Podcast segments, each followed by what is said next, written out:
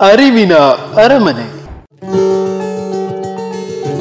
ಅರಿವೇ ಗುರು, ಗುರುವೇ ದೇವರು, ಅರಿಯೋಣ, ಅರಿತು ಬಾಳೋಣ.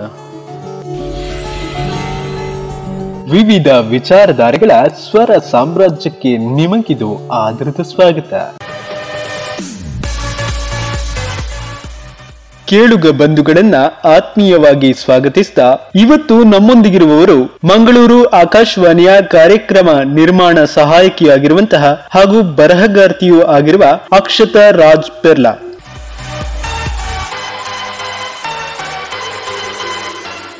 ಕಾರ್ಯಕ್ರಮಕ್ಕೆ ಅವರನ್ನ ಆದರದಿಂದ ಸ್ವಾಗತಿಸಿದ ಆಕಾಶವಾಣಿ ಅಂದ್ರೇನೆ, ಕೆಲವರಿಗೆ ಬಾಲ್ಯ ನೆನಪಾದ್ರೆ ಇನ್ನು ಹಲವರಿಗೆ ಬದುಕಿನ ಯಾವುದೋ ಹಂತಗಳಲ್ಲಿ ಗುರುವಾಗಿ, ವರವಾಗಿ, ಗೆಳೆಯನಾಗಿ, ಬಂಧುವಾಗಿ ಶ್ರವ್ಯದಿಂದಲೇ ದಿವ್ಯ ಅನುಭವ ನೀಡುತ್ತಿರುವ ಅನುಭವ ಮಂಟಪ ಆಕಾಶವಾಣಿ. ಅವರ ಜೀವನದ ಜೊತೆ ಆಕಾಶವಾಣಿಯ ನಿಕಟ ನಂಟಿನ ಅನುಭವಗಳನ್ನ ಅವರಿಂದಲೇ ಕೇಳೋಣ ಬನ್ನಿ. ಎಲ್ಲರಿಗೂ ನಮಸ್ಕಾರ. ನಾನು ಅಕ್ಷತ ರಾಜ್ ಪೆರ್ಲಾ. ನನ್ನ ಹುಟ್ಟೂರು ಜೈನ ಕಾಶಿ, ಶಿಕ್ಷಣ ಕಾಶಿ ಅನ್ನಿಸಿಕೊಂಡಂತಹ ಮೂಡಬಿದ್ರೆ. ಪ್ರಸ್ತುತ ನಾನು ಕಾಸರಗೋಡು ಜಿಲ್ಲೆಯ ಪೆರ್ಲದಲ್ಲಿ ವಾಸವಾಗಿದ್ದೇನೆ. ಆಕಾಶವಾಣಿಯ ವೃತ್ತಿ ಜೀವನವನ್ನು ಹಂಚಿಕೊಳ್ಳುವಷ್ಟು ಅನುಭವ ನನಗಿಲ್ಲದಿದ್ರೂ, ಆಕಾಶವಾಣಿ ಮತ್ತು ನನ್ನ ನಡುವಿನ ನಂಟನ್ನು ನಾನು ಸ್ಪಷ್ಟವಾಗಿ ಹೇಳಬಲ್ಲೆ. ಆವತ್ತಿನ ಕಾಲಕ್ಕೆ ಸಿರಿವಂತ ಕುಟುಂಬ ನಮ್ಮದಾಗಿರ್ಲಿಲ್ಲ.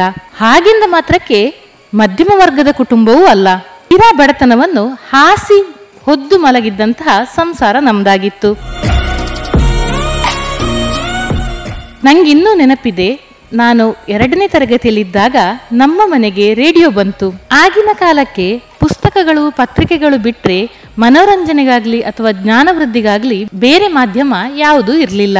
ಆ ಸಮಯದಲ್ಲಿ ಮನೆಗೆ ಬಂದ ಪುಟ್ಟ ರೇಡಿಯೋ ನನ್ನ ಸಂತಸದ ಬಹುದೊಡ್ಡ ಆಸ್ತಿಯಾಗಿತ್ತು. ಇನ್ನು ನನ್ನ ಅಪ್ಪ ಅಂತೂ ರೇಡಿಯೋದ ಬಹುದೊಡ್ಡ ಅಭಿಮಾನಿಯಾಗಿದ್ರು. ಮುಂಜಾನೆ ಆರು ಗಂಟೆಯಿಂದ ಹಿಡಿದು ರಾತ್ರಿ ಹನ್ನೊಂದು ಗಂಟೆವರೆಗೆ ಬರುವ ಸರಿಸುಮಾರು ಎಲ್ಲಾ ಕಾರ್ಯಕ್ರಮಗಳನ್ನು ಅಪ್ಪ ಅವರ ಬಿಡುವಿನ ವೇಳೆಯಲ್ಲಿ ಕೇಳ್ತಾ ಇದ್ರು. ಬಹುಶಃ ಈ ಅಪ್ಪ ಅಮ್ಮನ ಆ ಕೇಳ್ಮೆಯ ಶೈಲಿ ನನ್ನೊಳಗೂ ಒಬ್ಬ ಶ್ರೋತೃವನ್ನು ಹುಟ್ಟಿಸಿತು ಅಂತ ಕೂಡ ಹೇಳಬಹುದು. ಹೀಗೆ ಆಕಾಶವಾಣಿಯ ಅಭಿಮಾನಿಯಾಗಿದ್ದ ನಾನು ಮೊದಲು ಆಕಾಶವಾಣಿ ಕೇಂದ್ರವನ್ನು ನೋಡಿದ್ದು ಐದನೇ ತರಗತಿಯಲ್ಲಿರುವಾಗ. ಅದ್ಯಾವುದೋ ಮಕ್ಕಳ ಕಾರ್ಯಕ್ರಮಕ್ಕೆ ನಮ್ಮನ್ನೆಲ್ಲ ಶಾಲೆಯಿಂದ ಆಕಾಶವಾಣಿ ಕೇಂದ್ರಕ್ಕೆ ಕರ್ಕೊಂಡು ಹೋಗಿದ್ರು. ನಂಗಿನ್ನೂ ನೆನಪಿದೆ. ಆವಾಗ ಆಕಾಶವಾಣಿ ಕೇಂದ್ರಕ್ಕೆ ಹೋಗಿದ್ದಾಗ ಮಕ್ಕಳನ್ನೆಲ್ಲ ಹತ್ರ ಕೂರಿಸಿಕೊಂಡು ಮಾತಾಡಿದವರು ಆವಾಗ ಮಂಗಳೂರು ಆಕಾಶವಾಣಿ ಕೇಂದ್ರದಲ್ಲಿ ಕಾರ್ಯಕ್ರಮ ನಿರ್ವಾಹಕರಾಗಿದ್ದ ಅಬ್ದುಲ್ ರಶೀದ್ ಅವರು. ಆ ದಿನ ಅವರು ಪಕ್ಕ ಕುಳ್ಳಿರಿಸಿ ಒಂದು ಪ್ರಶ್ನೆ ಕೇಳಿದ್ರು. ನೀನು ಮುಂದೆ ಏನಾಗ್ತೀಯ ಅಂತ? ತಟ್ಟವೇ ನಾನು ಕೊಟ್ಟಂತ ಉತ್ತರ, ಯಾವಾಗಾದ್ರೂ ಒಂದು ದಿನ ಈ ಮೈಕ್ನೆದುರು ಕೂತು ಹೀಗೆ ಕಾರ್ಯಕ್ರಮಗಳನ್ನು ನಾನು ಕೂಡ ಹೇಳಬೇಕು ಅಂತ. ಆ ಮಾತು ಆವಾಗ ನನ್ನ ಬಾಯಿಂದ ಯಾಕೆ ಬಂತು ಅಂತ ಮಾತ್ರ ಇವತ್ತಿಗೂ ನಂಗೆ ಅರ್ಥವಾಗ್ತಿಲ್ಲ.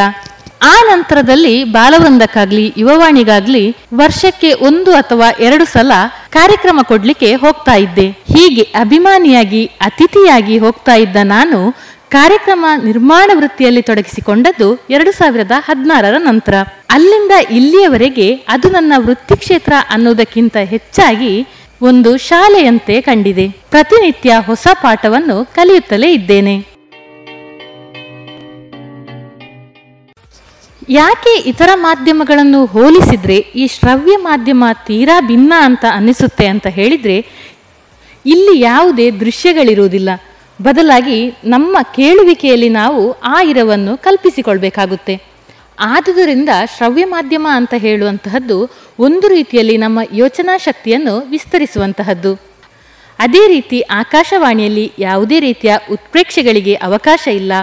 ಜೊತೆಗೆ ಹೊಗಳಿಕೆಗೂ ಅವಕಾಶ ಇಲ್ಲ. ಏನಿದ್ರೂ ನೇರ ದಿಟ್ಟವಾದಂತಹ ಮಾತುಗಳು. ಒಬ್ಬ ವ್ಯಕ್ತಿಯ ಮಾತು ಮತ್ತು ನಡವಳಿಕೆ ಹೇಗಿರಬೇಕು ಅಂತ ಹೇಳ್ಕೊಡೋಕೆ ಈ ಆಕಾಶವಾಣಿ ಬಹು ಮುಖ್ಯವಾದಂತಹ ಗುರು ಅಂತ ನಾನು ಹೇಳಬಲ್ಲೆ.